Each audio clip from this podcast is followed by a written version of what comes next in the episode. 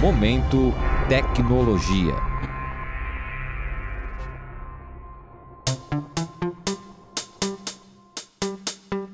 Júlia, você sabia que todas as frutas, verduras, grãos e hortaliças que a gente come dependem de fertilizantes? Eles são substâncias que ajudam a adubar o solo, fornecendo os nutrientes necessários para o crescimento das plantações e o aumento da sua produtividade. Claro, Guilherme. Ontem mesmo eu comprei alguns para ajudar minha mãe com o jardim. Mas é importante ter cuidado com o uso excessivo de adubos químicos. Eles podem prejudicar o meio ambiente, contaminando o solo, a água e, em alguns casos, o ar. Quer dizer que fertilizantes também poluem? Aham. Uhum.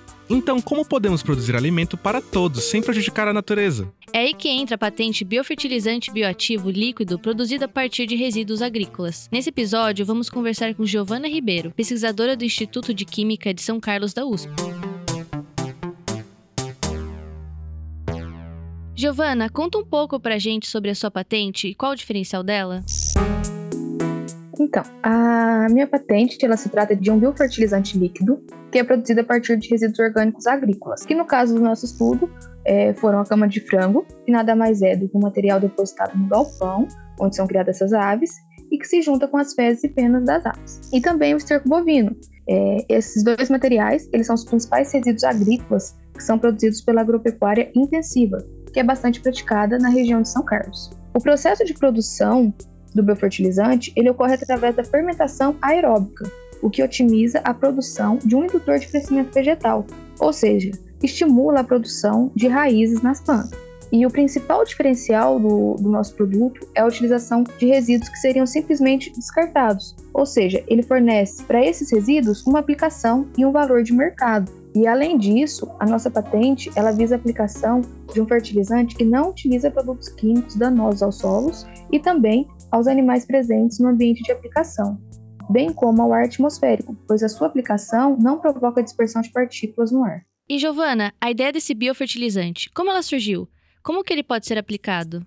Então, Júlia, a ideia nasceu no Laboratório de Química Ambiental da USP de São Carlos, sob a orientação da professora Maria Olímpia Oliveira, e uma linha de pesquisa de doutorado que investigava o potencial do desenvolvimento de bioprodutos para a agricultura.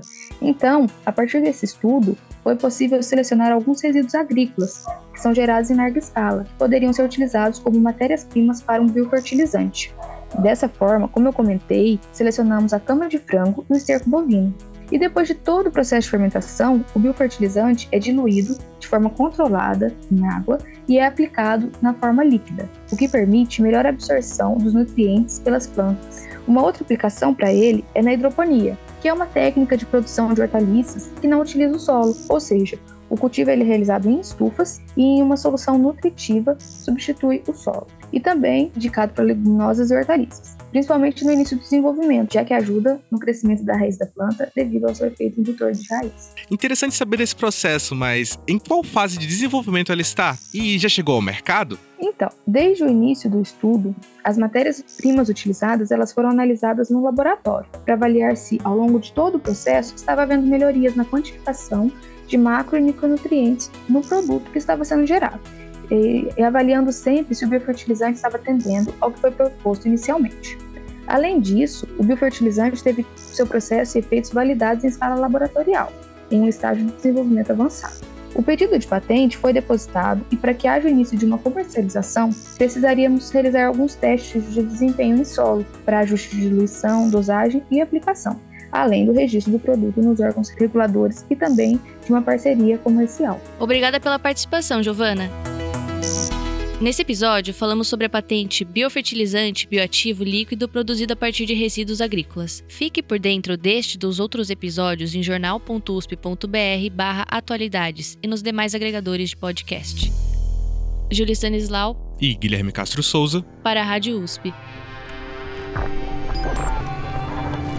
Momento Tecnologia.